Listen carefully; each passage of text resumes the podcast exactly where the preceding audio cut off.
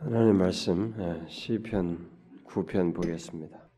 시편 9편 오늘 지난 주일날 오후에 이어서 그 15절 16절을 보겠습니다. 그런데 우리가 앞에를 다 살펴왔으니 한번 16절까지 한 절씩 교독해 봅시다.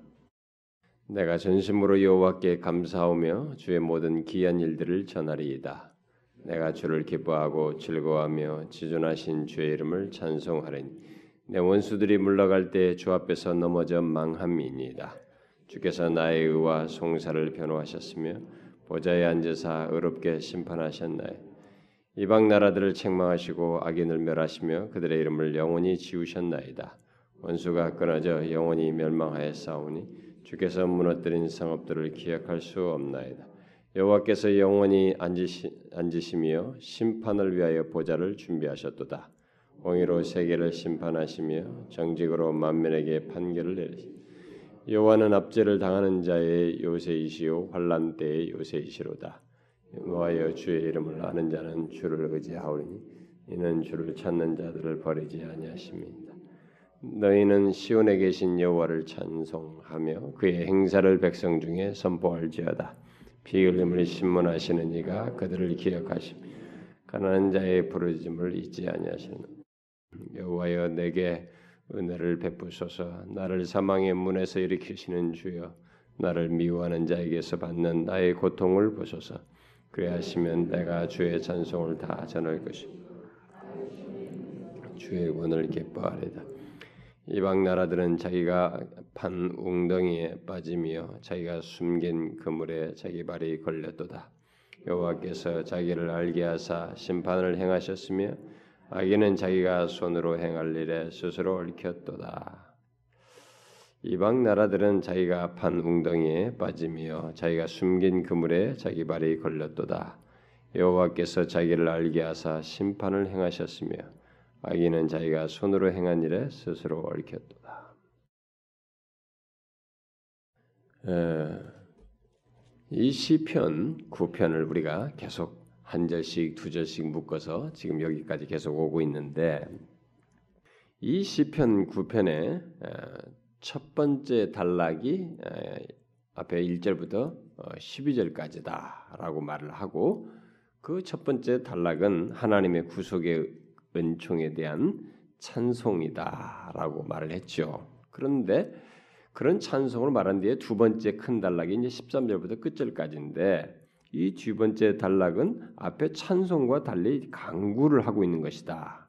이 두 번째 단락은 기도로 시작해서 기도로 끝내고 있다라고 했습니다.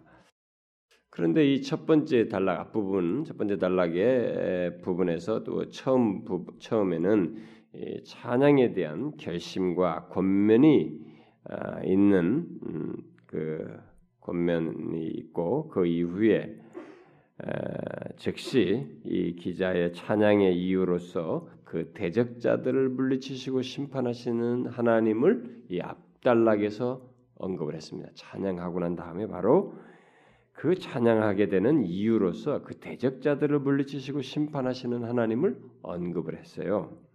그런데 여기 13절 이하의 두 번째 단락의 이 시작도 첫 번째 단락과 똑같이 그런 유형을 띠고 있습니다.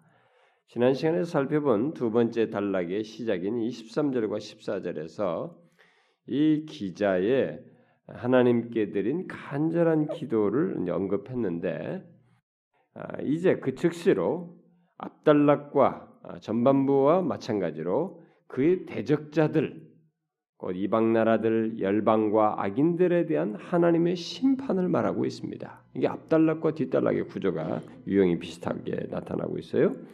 그래서 13절과 14절을 통해서 우리는 이 시편 기자가 기도하고 있는 형편이 어떤 형편인지를 어, 지난 주일날 오후에 살폈습니다. 그는 분명 어, 하나님께서 그에게 베푸신 은혜를 계속 찬양하고 있었지만, 음? 찬양하고 있었지만 여전히 그의 현실은 어려움이 있었다라는 것을 보았습니다. 하나님께 찬양하고 있는데 어려움이 여전히 있는. 그러니까 보통 찬양을 할 정도면 어려움이 다 끝나고 나서 찬양하는 것 같은 것이 우리의 일반적인데 그렇지 이상한 하나님께 찬양을 하지만은 실제 그 사람의 현실은 어려움이 있는 것을 볼 수 있었다고 그랬습니다. 그는 하나님께서 극률이 여기시지 않으시면 견딜 수 없는 형편, 그 사망의 문을 통과하는 것 같은 어려움을 겪고 있다고 말했습니다. 앞에서 그렇게 하나님을 찬양했는데 실제 현실은 그런 현실이라는 것을 뒤에 얘기를 하고 있다는 것을 봤습니다. 그래서 그의 형편은 그를 미워하는 자들로 둘러싸여서 적지 않은 곤고함을 당하고 있다는 것을 말을 했습니다. 그럼에도 불구하고 이 기자는 그런 현실 속에서 일으키실 하나님을 믿으면서 다시 한 번 더, 음? 다시 한 번 더 하나님의 긍휼을 입어 주님을 높일 수 있는 기회를 주실 것을 간구하였습니다. 13절과 14절에서 아니 이 기자는 이전에도 그렇게 하셨던 하나님을 믿으면서 뭐예요? 음? 자신이 그렇게 힘든 현실이 있지만 그 가운데서 일으키실 하나님을 믿으면서 이 일으키신 그 그것을 통해서 결국은 하나님을 높일 수 있는 기회를 주실 것이라고 하는 그런 믿음을 가지고 간구했던 이것은 이전에도 하나님께서 그렇게 하셨기 때문에 그것을 이 사실을 믿고 이번에도 그렇게 해 주실 것을 믿고 간구하는 이런 모습을 보인다라고 했습니다. 자, 우리는 여기서 이 시편 기자의 그런 기도가 단정할 수 있습니다. 응답되지 않을 수 없다라고 단정 지을 수 있어요. 음? 우리는 여기서 그걸 봅니다. 실제로 이 시편의 기록은 어떤 식으로든 하나님이 그 시편에 대해서 용인하시고 이 기록에 고백되어지는 기록을 통해서 후대에 전할 이 계시적인 내용으로 우리에게 기록해 하셨을 때 주님께서 이 기록을 통해서 뜻하시고자 하는 것은 이 여기에 기록된 그런 고백을 했을 이것에 대해서 하나님은 기록을 통해서 후대에 남길 만큼 이 내용을 아시고 들으시며 거기에 응답하시는 하나님, 응답하신 하나님이라는 것을 내포하고 말하는 것입니다. 그러니까 우리는 실제로 그런 결과가 역사적으로 있었다고 하는 사실만으로도 알 수도 있겠지만 성경의 전체적인 사상 자체가 그 성경의 많은 기록과 사례들이 보여주다시피 이런 식의 기도는 응답되지 않을 수가 없다는 것입니다. 그것을 우리는 단정질 수 있다는 거예요. 어떻게 그렇게 말할 수 있느냐? 무슨 이유로? 그 이유는 이 시편 기자가 자신을 사망의 문에서 일으키시고 그가 당하는 곤고함에서 건지시는 것도 중요하게 여기고 있지만, 음? 자, 잘, 잘 이해하셔야 됩니다. 우리들이 흔히 간구할 때와 이 사람이 지금 간구할 때 이 사람이 응답받을 수밖에 없다고 제가 말하는 것을 비교해서 배워야 됩니다. 우리는 이 사람도 지금 사망의 문에서 건져달라고 구합니다. 어? 그 거기서 일으키시고 그가 당하는 곤고함에서 건지실 것을 구해요. 그이 사람 이 사람이 그것도 중요하게 여깁니다. 그렇지만 이 사람의 기도가 응답될 수밖에 없는 더 중요한 이유는 바로 그렇게 해 오신 자기 백성들에 대해서 그렇게 사망의 문에서 일으켜 오신 하나님, 곧 주께서 그렇게 행하실 구원을 기뻐 전할 수 있을 것에 더 가치를 두고 기도를 하고 있다는 것입니다. 그러니까 하나님께서 나를 이렇게 구출해 내신 것을 것을 기도하지만 이것 자체가 목적이 아니에요. 이것을 통해서 그렇게 하실 하나님을 믿고 그렇게 하신 구원을 기뻐 전할 수 있을 것을 생각하고 있다는 것입니다. 그 다음, 그 다음에 하나님을 높일 것을 생각하고 있다는 것입니다. 바로 이런 사실 때문에 이 사람의 이런 간구는 응답되지 않을 수가 없다는 것입니다. 제가 시편을 이렇게 1편에서 지금 여기까지 왔습니다만 우리가 또 13편은 먼저 중간에 했고 이제 쭉 가게 됩니다만 1편에서부터 차근차근 조금씩 조금씩 지금까지 왔는데 틈틈이 시편 기자의 여기 기록된 것들은 다 경험적이에요. 그러니까 우리에게 너무 친밀한 경험색입니다. 그런데 이 경험색이기 때문에 우리가 공감대가 쉽게 형성되기도 합니다. 그런데 이 경험 세계를 가만히, 가만히 분석해 보면 피상적인 경험이 아니에요. 그리고 우리가 지식적으로 아 저런 경험일 거야라고 쉽게 생각하는 그런 경험도 아니고 또 우리들이 하나님을 형식적으로나 어설프게 믿으면서 경험하는 세계, 우리들이 주, 로 아, 예수 믿으면 이런 거야, 하나님 믿으면 복 받아 이렇게 우리들끼리 통념적으로 말하는 그런 식의 경험이 아니라는 것을 보게 됩니다. 이것은 기록되었고 계시로 주었으며 우리에게 후대에 교훈하고자 하는 하나님의 메시지로도 남겨질 것이어서 더욱 그러하고 또 성령께서 그런 것이기 때문에 정확하게 거기에 빗나가지 아니하고 진실하고 투명한 그들의 경험 세계들을 우리에게 기록해서 전하기도 했겠습니다만은 그래서 더욱 그러한데 이들의 이 고백되는 이 경험들이 굉장히 깊어요. 그리고 우리로 하여금 생각하게 만듭니다. 아, 내가 이렇게 하나? 내가 예수를 믿으면서 하나님을 향해서 이런 태도를 보이나? 이런 경험을 갖는가? 이런 생각을 하게 만드는 것입니다. 여러분과 제가 신앙생활 하면서 나의 신앙의 경험 세계를 좀 더 깊고 진지하고 진실하게 하고 싶으면 이 시편 기자들의 경험 세계를 잘 분석해 볼 필요가 있습니다. 정말로요. 그래서 여호와를 경외하는 자의 문제를 경험적인 고백을 시편 기자들이 제일 많이 했단 말이에요. 그것이 그들에게 사실적인 내용이단 말이에요. 그 여호와를 경외한다 이 단어를 막 쓰는 문제가 아니었어요. 그 경외하는 것이 얼마나 그들에게 생생하고 유복한 경험이었는지를 고백했단 말이에요. 그러니까 그런 것을 우리도 생각해 봐야 돼요. 지금 이것도 마찬가지입니다. 우리는 문제가 있으면 어려움이 있으면 그걸 가지고 하나님 앞에 기도합니다. 어? 우리는 그걸 많이 배웠습니다. 어려울 때 하나님 앞에 기도해라. 환란 때에 부르짖어라. 그럼 하나님이 응답하신다 이게. 너희들이 필요와 간구가 있으면 하나님께 말해라. 하나님 들어주신다. 이것은 성경이 말하는 사실이에요.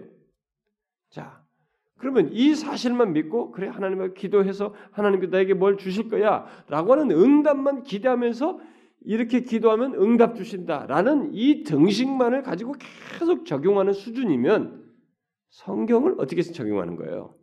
거의 문자적으로 적용하고 있고 하나의 종교적 등식을 가지고 자꾸 신앙생활 하는 것이 되는 것입니다. 성경이 그런 것을 말했을 때 뭐겠어요? 그렇게 말씀하시는 하나님을 알고 그분에 대한 이해를 가지고 그분을 진실로 신뢰하며 왜 내가 이런 것을 기도하는지 내 자신이 목적하는 것을 힘든 것을 빨리 해결받는 것이 목적인지 하나님이 그 목적 하나 충족시켜 주기 위해서 기도하라고 하는 것이 전부인지 이런 문제를 생각해 봐야 된다는 거예요. 성경이 그런 말을 했지만 그런 말을 한 것을 자신의 경험 속에서 가졌던 이 사람들을 시편 기자를 보게 되면 성경에 기록된 사람들은 그렇게 하지 않더라 이겁니다. 기도를 하기는 하더라 이거예요. 이 여기서 건지십시오. 사망의 문을 통과하는 것 같은 내 상황에서 나를 건져 주십시오라고 그걸 하나님 앞에 간구를 한단 말이에요. 그런데 그게 전부가 아니단 말이에요. 뭘 생각하느냐? 하나님 이렇게 하실 하나님을 내가 믿습니다. 그래서 하나님이 나를 이렇게 건지신 것을 음? 이렇게 나에게 행하실 구원을 이전에도 해오셨던 그래서 그것을 그렇게 행하실 구원을 내가 기뻐할 수 있을 것에 더 가치를 두는 거죠. 그것을 기뻐하면서 하나님을 더 높일 것을 더 가치를 두고 이렇게 기도를 한다 이 말입니다. 우리가 이것을 배워야 된다는 거예요. 경험 세계를 간구해서 응답받는다는 이 등식으로만 기독교 생활하면은 여러분 그런 거 불교 세계든 다 이방 종교 다 있어요. 기독교가 다른 게 뭡니까? 예수 믿는 사람들이 기도라는 것을 생각할 때 다르게 생각해야 될 게 뭐냐 이거예요. 이 계시 말씀을 통해서 배워야 될 게 뭐냐 이거예요. 거기에 이 기도의 이 마쿠에 배우의 기도라는 행동을 하는 나가 내게 있어서 그 마쿠에 끝없이 내가 집중해야 될 것은 기도의 대상이신 하나님에 대한 이해예요. 그가 이 기도를 응답하셨을 때 궁극적으로 원하시는 것이 무엇인지를 알아야 됩니다. 나와의 친밀한 관계 그리고 이것을 통해서 영광을 받으시기를 원하시고 동시에 자기 백성들에게 응답함을 줘서 우리에게 우리로 하여금 하나님으로 인하여 기뻐하게 하는 결론을 우리에게 주시길 원하시는 것입니다. 이 시편 기자 그걸 얘기하는 거예요 지금.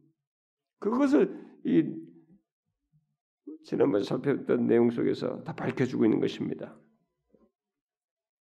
그는 자신의 기도 속에 가장 중요한 요소가 무엇인지를 잊지 않고 있는 것이죠. 그거 뭐겠어요? 자신의 기도에 응답하시되 결국 드러나야 할 것은 하나님이다. 드러낼 것은 하나님의 영광이라는 것입니다. 주께서 행하신 일에 대한 주께서 행하신 일에 대한 기쁨의 감사가 궁극적으로 있게 될 것. 그것을 하게 될 것에 가치를 두고 있는 것입니다. 여러분 우리가 하나님께서 응답하신 것에 대해서 내가 너무 기뻐요. 너무 그렇게 하신 것. 근데 만약에 응답 받았다, 이 됐어요. 응? 됐다. 이 너무 기뻐. 기뻐하고 끝난다. 여러분 그게 아니거든. 하나님은 그것을 통해서 우리가 기뻐하고 기쁨의 감사를 하나님께 돌리는 것을 원하십니다. 예? 하나님은 우리를 기쁘게 하고 싶어 하셔요. 우리에게 또 기뻐하라고도 말하시고. 근데 근거가 뭐냐 요? 무엇을 인하여서냐. 하나님을 인하여서요. 하나님이 응답하신 것을 인하였습니다. 하나님이 이렇게 하신 것에 대한 기쁨이 나에게 감사의 편으로서 그렇게 드러나는 것을 염두에 두고 하시는 것입니다. 그래서 결국 그것을 우리가 다른 말로 하면 하나님 영광이라고 묘사할 수 있는 것입니다. 그게 이 시편 기자가 기도 속에서 중요하게 여기는 것입니다. 우리가 이런 것을 똑같이 가지고 있어야 됩니다. 이걸 배워야 됩니다. 다음을 생각해 보셔야 됩니다.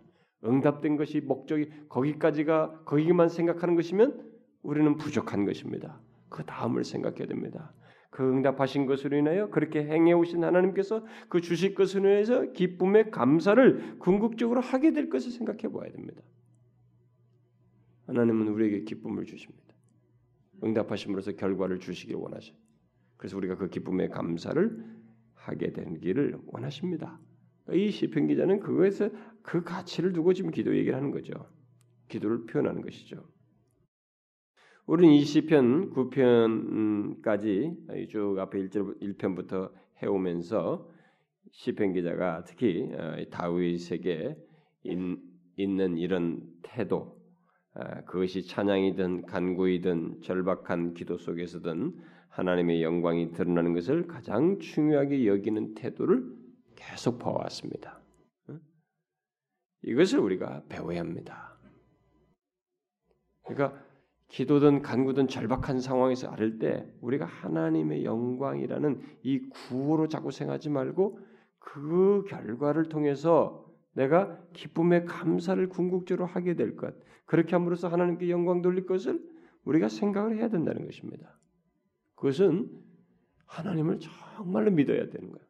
그 결과까지 그렇게 하실 하나님을 조금도 의심 없이 이 과정 속에서 그런 것을 조금도 의심하지 않고 하나님을 신뢰하고 너무나 분명하게 심지어 아주 당연하게 여길 정도로 하나님을 믿는 것이 있어야 됩니다. 그런 사람이나 그렇게 하지 그렇지 않고는 할 수가 없는 거예요. 우리가 이것을 배워야 합니다.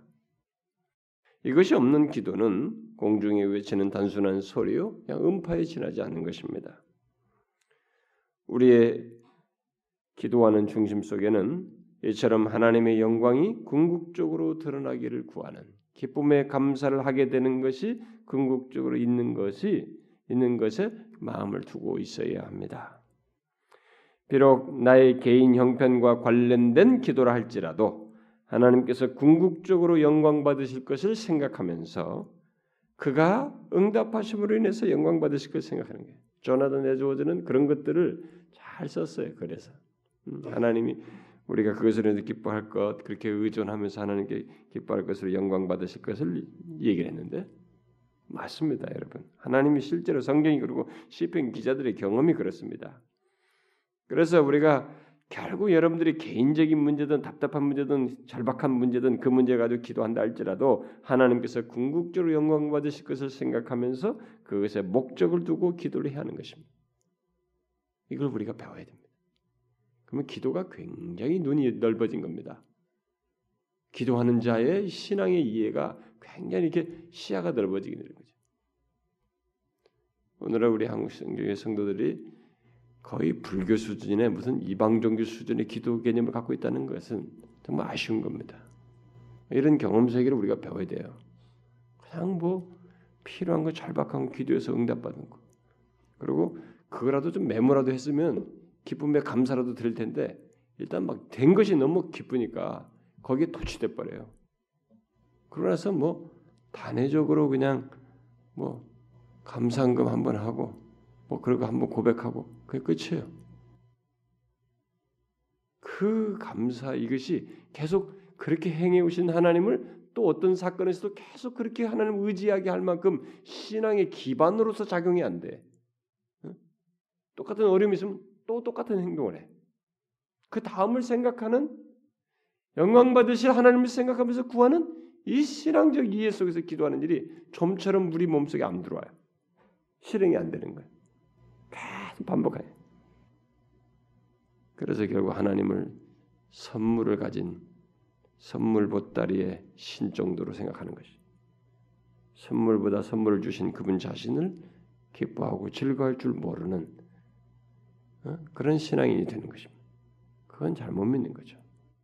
응? 이방신 믿듯이 하나님을 믿는 것입니다.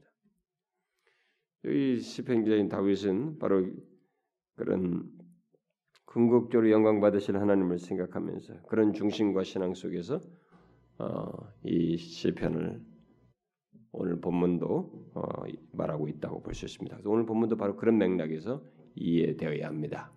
오늘 본문은 다소 이 내용이 어허 이게 좀 부정적이 보이는 마치 대적자들에 대한 이, 이 얘기를 하고 있는데 대적자들의 패망에 대해서 얘기하고 있는데 이것을 바로 그런 관점에서 이해하지 않으면 여러분들 이해하기 어렵습니다.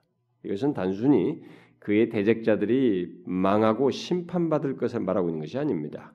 남들이 망하고 심판받을 것을 즐거워하여서 그들에게 있어야 할 심판을 말하는 것이 아니다 이 말입니다.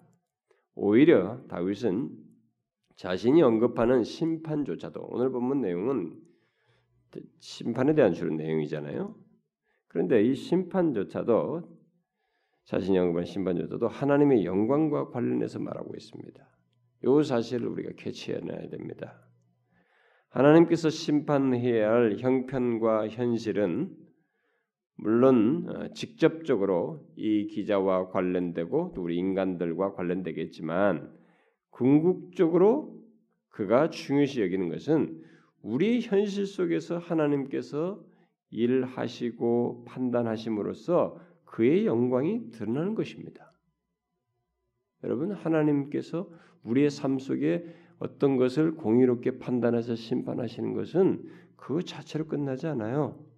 그렇게 하심으로써 하나님이 드러나시는 것입니다. 하나님의 영광이 드러나는 것이. 그 차원에서 이걸 이해해야 됩니다. 시편의 이런 내용들을 바로 그 차원에서 이해하지 않으면 우리가 이해하기 어렵습니다. 어, 시편 속에는 저주의 기도, 뭐 보복, 보복의 보복을 위한 기도 이런 것들이 있는데 그런 것들을 이 맥락에서 이해하지 못하면 이게 뭐냐 이게 기독교가 어? 기독교가 무슨 뭐 이게 좀 이게 보통 다른 도덕적 종교들은 이런 말을 험상궂은 얘기를 안 하잖아요. 그냥 음, 다 좋은 말만 하지 않습니까? 근데 이 기독교 보면은 무슨 뭐 보복을 위한 기도, 막 저주의 기도, 막 이런 게 있단 말이에요. 이게 도대체 뭐냐 이게? 이게 하나님께서 용인하는 기도냐, 계시로서 기록해서 우리에게 알게 하는 기도냐 이게 뭐냐 이게? 그것들은 기자들의 개인 감정을 말하는 게 아닙니다. 그것은 모두 하나님의 영광을 생각해서 한 말들이에요. 하나님 자신이 그렇게 판단하시고 심판을 행하시고 공의를 드러내심으로써 하나님 자신이 드러나셔야 한다는 것을 말하는 것입니다. 하나님 영광과 관련되어 있어요. 그것을 여러분들이 그런 차원에서 항상 그런 내용들은 봐야 합니다. 오늘 본문에서도 우리가 볼 수 있는 것은 이제 그 심판에 대한 내용인데 특별히 특이한 것은 하나님께서 심판하시는 방법입니다. 이것을 통해서 하나님께서 자신을 알게 하신다. 심판하는 방법, 심판을 통해서 자신을 알게 하신다고 말하고 있습니다. 어떻게 심판하세요? 또 그 심판을 행하시는 분이 하나님이시라는 것을 어떻게 알게 하신다는 것입니까? 여기에 소개된 방법은 사악한 자들이 그들 스스로 판 웅덩이와 그물에 빠지게끔 하는 방법입니다. 음? 여기 시편에 자주 나오는데 이것에 대한 이해를 잘 가져야 됩니다. 어, 우리들이 무슨 뭐 인광보 사상이 있어가지고 어, 자꾸 이렇게 에, 원인에 따른 결과로서 이게 법칙처럼 돌아오는 거 얘기하는데 그게 아니에요 여기는 시편 기자가 말하는 것은 그런 내용이 아닙니다.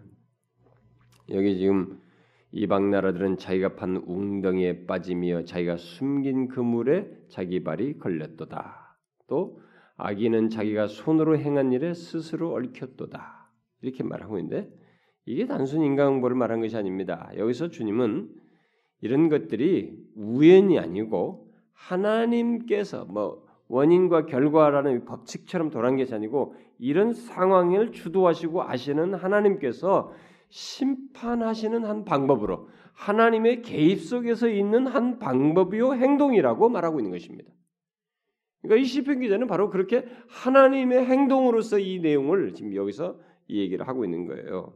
그래서 이 기자가 확신했던 것은 항상 이방 나라들이 뭐 옛날 번역으로 하면 열방들이 주의 백성들을 치기 위해서 전쟁을 일으켰지만 자신들이 일으킨 전쟁에 자기 나라가 망하고 정복되었던 것을 기억하고 있는 것입니다.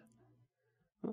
하나님의 백성들을 치겠다고 자신들이 나섰지만은 결국 자신들이 거기에 망했다고 그래요. 정복되었던 것을 염두에 두고 얘기하는 것입니다. 또 그런 사람들을 기억하고 있는 거죠. 이방 나라뿐만 아니라 악인들 중에 그런 사람들. 결국 의인과 하나님의 백성들 입장에서는 하나님께서 그의 백성들을 위해서 싸우셔서 그렇게 하신 것이고 승리하게 된 것이지만 또 하나님의 백성의 대적자들의 입장에서 보면 그들은 그들이 판 웅덩이에서 빠지게 된 셈입니다. 그러니까 이들 입장에서 보면은 자신들이 판 웅덩이에 빠진 것이. 그러나 하나님 입장에서 보면 뭐예요? 하나님의 백성들을 위해서 싸우시는 가운데 승리를 그들에게 얻게 하시는 가운데서 이런 결과를 도출하는 거죠. 그래서 이 지금 이 말씀의 모든 구체적인 행위자는 우연이나 어떤 뭐 자연 법칙처럼 되는 이런 게 아니고 하나님의 행동에 따른 것이. 그걸 얘기하고 있는 것입니다. 바로 그 시각에서 우리의 경험 세계에 펼쳐지는 이 악인들의 행동들과 이런 모든 얽힌 것들을 봐야 된다는 것입니다. 음? 근데 여러분들 우리가 실제로 이 시편 기자처럼 그렇게 보느냐? 그렇지 않을 수 있어요. 우리들은 그렇게 안 합니다. 전혀 딴 생각들 합니다. 하나님을 개입을 안 시켜요. 많은 경우가 그렇습니다.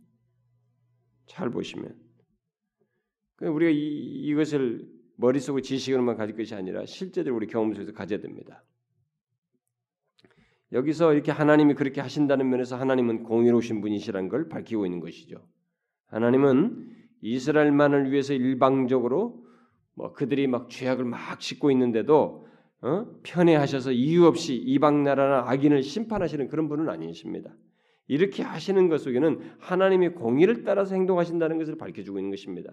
하나님은 악인들이 판 올무에 걸리게 해서 심판을 실감케 하십니다. 그러니까 자신들이 악한 것을 하나님께서 공의로 판단하시고 행동하는 가운데 심판을 실감케 하신다는 것입니다. 결국 하나님은 결과를 손에 쥐시고 자신의 공의를 그렇게 나타내신다는 것입니다. 여러분이 알다시피 사울이 자기가 판 웅덩이에 빠지잖아요. 응? 다윗을 향해서 할 때 자기 반꾀에 자기 스스로 걸리지 않습니까? 여러분이 그런 것에 대한 대표적인 사건들 성경에서 밝히고 있는 것들이 많이 있지 않습니까? 사울이 뭐 대표적으로 많이 나타나고 특별히 여러분 에스더서에 나오는 하만 같은 사람이 아주 대표적인 사람이죠. 하만이 유대인 모르드게를 죽이기 위해서 나무를 준비했다가 어떻게 돼요? 자기가 그 나무에 달려서 죽게 되지 않습니까? 자기가 판 웅덩이에 그대로 걸립니다. 이런 결과들을 통해서 나타나는 것입니다. 성경이 왜 이런 결과들을 딱 기록했느냐? 그런 걸 통해서 말하는 게 뭐냐? 어? 인과응보 사상이라고 하는 그런 것에서 단순하게 그냥 있는 원인에 따른 결과다 어, 법칙처럼 얘기하는 것이냐? 그게 아니에요. 에스더와 모르드게가, 모르드게가 굳게 믿었던 것처럼 하나님께서는 우리가 그렇게 절박하게 남이 파는 웅덩이에 내가 걸려서 죽을 것 같은 그 숨막히는 순간 속에서도 하나님은 살아계셔서 우리의 모든 것을 살펴하시고 자기 백성들이 그렇게 불의를 당하는 것에 대해서 그는 판단자로 계시며 공의로우신 분이시라고 하는 것을 말해주는 것입니다. 특히 하나님의 백성들을 구원하시는 하나님이시라는 것을 나타내 주는 것입니다. 그래서 그런 내용들의 모든 내용의 기저에 강조하는 것은 하나님이에요. 하나님입니다. 여기 16절에 여호와께서 자기를 알게 하사 심판을 행하셨으며라고 했는데 이 말씀은 이 기자에게 너무도 분명하고 확실한 것이었던 거예요. 그래서 이렇게 선언적으로 말합니다. 여호와께서 자기를 알게 하사 심판을 행하셨습니다. 여러분 성경에 기록된 하나님의 심판의 궁극적인 목적 중에 하나는 뭐냐면 하나님 자신을 알게 하는 거예요. 자신의 영광을 드리는 것입니다. 여러분 심판을 행함으로써도 주님은 영광을 받으십니다. 그래서 나중에 최후 심판도 궁극적으로는 하나님이 지극히 영광을 받으십니다. 이것을 아셔야 됩니다. 그것을 시편 기자가 생각하고 말하는 거예요. 이 말이 아주 그런 심오한 그런 교리적인 내용인 것입니다. 여호와께서 자기를 알게 하사 심판을 행하셨으며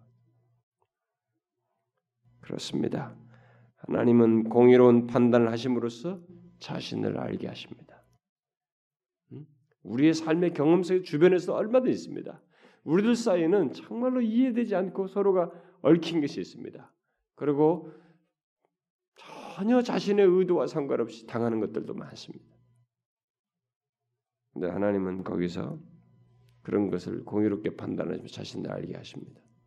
자신이 죽은 신이 아니며 몰라라는 자가 아니며 살아계셔서 바르게 판단하시고 심판을 행하시며 의인을 구원하시고 가난한 자 시편에서 많이 거론되는 강연한 자, 억눌린 자, 그 고통당하는 자 그들을 신원하셔서 결론을 내시는 분이신 것을 그렇게 해서 자기 자신이 그렇게 결론을 내므로써 하나님 자신을 알게 하시는 어, 그 궁극적인 목적을 드리는 것입니다. 여러분 에스겔서나 이러면 내가 너희들이 이렇게 함으로써 내가 여호와인 줄을 알리라 하지. 그게 말이 반복돼서 나와요. 어? 너희들이 심판을 경험함으로써 내가 여호와인 줄을 알 것이다. 알게 될 것이다. 참 그래서 우리가 이 시편 기자가 이렇게 주변의 사망의 문을 통과하는 같은 고통 속에서 이런 하나님을 믿었다는 것을 그러면서 결과적으로 드러날 하나님 그분의 영광이 드러날 것을 생각했다는 것을 우리가 배워야 하는 것입니다.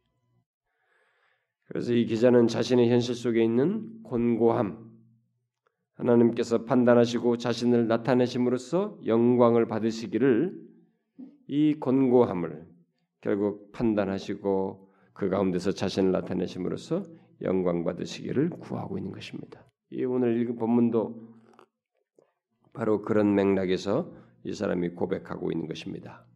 그런데 오늘 본문의 끝부분을 보게 되면 히가윤이라는 예, 말이 나옵니다. 아, 이 이건 무슨 말인가 죠? 이 히가윤이라는 어, 이 말은 음악 용어로서 예, 중간에 어, 잠깐 쉬는 것을 말합니다. 히가윤이라는 것은 그래서 어떤 주석가는 이것을 음, 시편을 읽다가 잠시 멈추고 묵상하는 시간을 갖도록 어, 뭐 한다. 뭐 묵상하는 시간을 갖도록 하는 표시이다. 뭐 이렇게 설명하기도 했습니다. 좋습니다. 한번 생각해 보세요. 그러면 이 여기 이 말을 16절에 이런 내용을 하고 나서 잠시 멈추어서 무엇인가를 묵상해야 된 묵상하도록 하기 위해서 이런 표시를 했다면 무엇을 묵상해야 될까요? 여기서 여기서 잠시 멈추어서 무엇을 묵상하도록 하기 위해서 이런 표시를 여기 했을까요? 무엇을 묵상하도록 하기 위해서 여기서 잠시 멈추어서 생각하겠을까요? 무엇을? 그것은 분명 모든 일과 사건 속에서 죄를 미워하시고 벌하시는 의로우신 하나님을 묵상할 것을 말하고 있다고 볼 수 있습니다.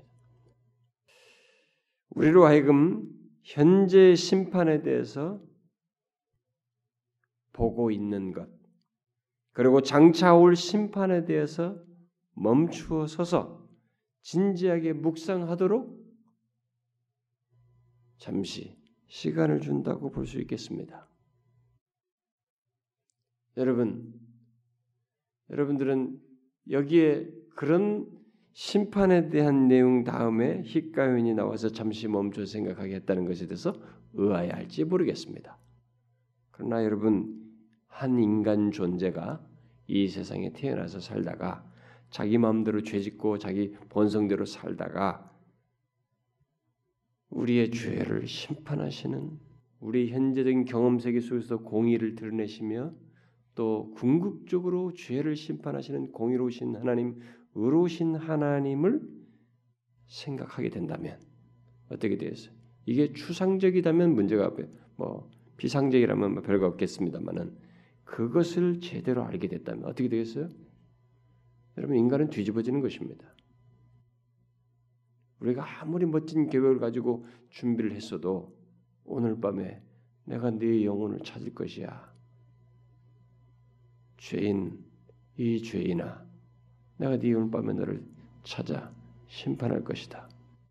뭐 그것이 결론적인 내용이 아니랄지라도 만약 현재 진행되고 있는 현재적인 삶 속에서 하나님께서 이것을 아시고 다루신다고 한번 생각해 보시라 이거예요. 어떻게 되겠어요? 우리는 정신이 바짝 드는 것입니다. 오늘날 이 세대 사람들이 이런 하나님의 의로우심을 거의 생각지 않는 것입니다. 자기의 죄를 쉽게 덮고 대신 자기를 연민의 자기 연민을 옹호해 주며 두둔해 주고 받아 주실 하나님, 성경이 말하는 사랑의 하나님이 아닌 자신들이 머릿속에 짜낸 사랑의 하나님을 운운하면서 하나님은 이런데도 불구하고 나를 사랑하셔서 이렇게 하실 거야 라고 넘어가려고 하는 것입니다. 제가 옛날에 설교했지 않습니까? 각성 집회 때 하나님은 거룩한 사랑을 가지고 있습니다. 하나님의 사랑 앞에는 수식어가 하나 있습니다. 거룩한이에요. 거룩한 사랑이 하나님입니다. 우리가 이것을 알게 될 때 우리의 현재 경험 세계 속에서도 의로우심을 드러내시는 하나님을 알게 될 때 우리는 행동의 절제를 할 것입니다. 조심할 것입니다. 함부로 말하지 않을 것입니다. 우리 행동들은 죄를 그칠 때 대담하지 않을 것입니다. 겸손할 것입니다. 더욱이 장차 올 심판 그가 완벽하게 온 인류를 다 들어두고 심판할 것을 생각하게 된다면 만약 그걸 진지하게 묵상한다면 우리는 많은 것을 생각하게 되죠. 현재 살아있는 동안에 하나님을 향한 우리의 모습이 어떠해야 되며 주님을 향한 신앙이 어떠해야 되고 또 동시에 하나님께서 그리스도 안에서 우리의 죄를 다 등지우시고 그를 심판을 대신 나를 대신한 심판을 행하시고 나를 구원하셨다는 것이 이 얼마나 엄청난 것인지를 동시에 알게 되겠죠. 여러분도 묵상해 보십시오. 항상 묵상의 내용은 긍정적인 내용만이 아닙니다. 여러분 제가 성경에서 말하는 모든 하나님의 경고는 근본적으로 긍정적인 것의 방향성을 가지고 있다고 말했습니다. 그런데 그런 사실 생각지 않고 듣기 싫으니까 좋은 거, 사랑의 하나님 이런 용어, 긍정적 용어에만 사람들이 관심을 갖고 그런 것을 주로 묵상의 내용으로 삼는데 묵상의 내용의 한편에는 이런 내용들이 다 있어야 돼요. 의로우시고 심판하시고 경고하시는 하나님. 왜? 그것의 궁극적인 목적과 방향성은 우리를 일깨우는 것이거든요. 긍정적인 목적을 갖고자 하는 것입니다. 두 가지를 함께 우리가 묵상해야 되는 것입니다. 여기서 히가요는 바로 그거예요. 심판하신다. 자신의 의로우심을 밝혀 드러내신다. 우리의 삶 속에서 의로움을 드러내실 하나님을 묵상해 보십시오. 장차 온 인류 앞에서 드러내실 하나님을 묵상해 보시라 이 말입니다. 그것이 우리에게 유익을 줍니다. 경성케 하기도 하고 또 한편에서는 모든 걸 밝혀 주실 것이기 때문에 위로가 됩니다. 위로가 됩니다. 제 자신을 생각한다면 제 자신이 하나님 앞에 드러날 것을 생각하면 겸비하게 됩니다.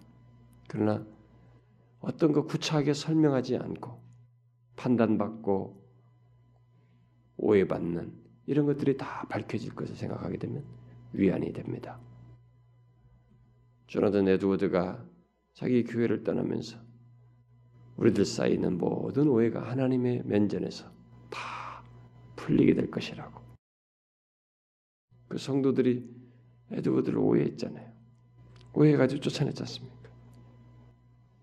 자기 자식들 하나 보호하겠다고 목사를 갖다가 몰아치웠잖아요. 그러니까 눈이 어두워지는 거예요. 자기 자식 하나 보호하겠다고 목사를 향해서 좋은 그때부터 감정이 딱 꼬이기 시작해가지고 목사가 이제 옛날에 좋았던 것은 괜찮고 이 하나씩 좀 마음에 안 들었던 것을 나중에 다 연결시킨 겁니다. 여러분들 중에 경험 세계 속에요. 저도 이제 그런 경험이 있습니다만, 저도 인간인지라 본능적으로 일어납니다만은 좋을 때 괜찮아요. 근데 내가 이게 상태가 안 좋을 때 부정적인 것이 착착착착착 연결되면서 그 사람에게 좀 좋지 않았던 것을 다 연결시켜 가지고 음 그랬지 옛날부터 그런데 이제 그랬어. 그러면서 이전에 다 그거 여기 연결시키면 다 단회적인 것을 끝날 수도 있는 것들이에요. 근데 다 끄집어내 연결시켜가지고 부정적이라고 생각했다고 마음에 안 드는 거 다 해가지고 여기다 탁 덧붙여가지고 큰 덩어리를 만들어 놓으니까 이전에 이 사람이 가졌던 장점, 좋았던 일이 긍정적으로 일했던 거, 하나님 앞에 겸비했던 이런 것들은 하나도 안 보이는 거야. 그냥 오직 나쁜 놈 갈아치워야 되고 내 앞에서 제거해야 할 사람으로 보여지는 것입니다. 미움의 대상으로 바뀌어. 여러분 그게요 우리로 하여금 가장 힘들게 하는 것입니다. 그런 날이 여러분들에게 오거나 그런 일이 오거든 거기서 구원받기를 구하십시오. 그 사람은 구원받아야 됩니다. 그 자리에서. 거기서 만약 입을 열거나 그런 것을 노출하거나 그런 행동을 하거나 그 다음부터 그 사람은 사단의 도구로 쓰여집니다. 절대적으로 성령의 도구가 아니에요. 사단의 도구입니다. 100%. 제가 지금 알고 있는 한 제 동료 목사가 그렇게 지금 교회에서 공경을 당하고 있어요. 그가 교회에서 얼마나 말씀을 잘 전하고 잘 신실하게 다그 양심이 어떤지 내가 잘 압니다. 그동안에 그의 고민도 다 들어봤고 그런데 현재 하나의 어떤 그 자기들의 자존심이 건드려서 마음에 안 드는 것이 있으니까 막 과거로부터 다 마음에 안 드는 거지 막 해가지고 다 뭉쳐도 심지어 사랑이 없다 막 이렇게 해가지고 막 이 목사를 다 몰아세우는 거예요. 제가 볼 때 그들은 이미 마음이 사단에게 사용되고 있어요. 제가 객관적으로 볼 때 그렇습니다. 더 늦기 전에 그들이 돌아서야 되는데 좀처럼 돌아서지 못합니다. 그런 날이 오거든 스스로 하나고 죄를 뿌리면서 가슴을 찢고 입을 다물고 거기서 구출받기를 구해야 됩니다. 그건 구출받아야 할 대상이에요. 힘듭니다, 여러분. 우리는 이런 오해들이 결국은 나중에 다 풀립니다. 하나님이 다 하십니다. 에즈워드가 그 마지막 고별 설교로 그걸 했어요. 그 교회에서. 우리들 사이에 이런 모든 오해가 씻겨질 것이다. 자식 하나 보호하려고 이렇게 거기서부터 삐뚤어져 가지고 성도들이 그 귀한 종을 내쳤지 않습니까? 여러분 우리가 범죄하지 아니하고 또 위안 얻기 위해서 우리는 히가연 잠시 멈추어 서서 하나님의 의로우심을 묵상해야 됩니다. 여러분들 일상생활 속에서도 하나님의 의로우심을 묵상해야 됩니다. 그래서 하나님이 내 모든 것도 신원하시기도 하시지만 나로 하여금 하나님의 면전에서 빗나가지 않도록 우리 이끄시고 계시다는 것도 동시에 생각해야 됩니다. 내 현재 생활 속에서도 의로우심을 드러내시며 궁극적으로 드러내신 하나님을 생각해야 됩니다. 아시겠죠, 여러분? 하나님의 살아계심을 현재적으로 실감나게 삶 속에서 보십시오. 믿으십시오. 그분을 생각하시면서 사십시오. 그래서 이 사람처럼 이걸 얘기하면서도 하나님의 영광을 생각하는 하나님이 드러나실 것을 생각하는 이런 신앙을 가지시라는 겁니다. 기도합시다. 하나님 아버지, 저희들이 하나님을 찾고 구할 때 우리의 다급한 현실과 상황과 문제로 하나님을 찾고 구할 때 주님께 무엇인가를 얻는 것에 목적을 두지 아니하고 그것 자체에 목적을 두지 아니하고 하나님의 백성들에게 항상 신실하셨고 기도를 들으셨고 가장 선한 것을 주셨던 하나님께서 나의 삶 속에서도 어떤 결과를 주실 것을 믿고 그로 인하여 기쁨의 감사를 돌릴 것을 생각하면서 주께 영광 돌릴 것을 생각하면서 기도하고 주님을 찾는 저희들 되게 하여 주옵소서. 그리고 우리의 삶 속에서 의로우신 하나님께서 우리의 삶을 몰라라 하지 아니하고 판단하시며 또 궁극적으로 심판하시는 하나님이신 것을 기억하고 우리가 한편으로 위로를 얻으면서 동시에 겸비하는 저희들 되게 하여 주옵소서. 예수 그리스도의 이름으로 기도합나이다. 아멘.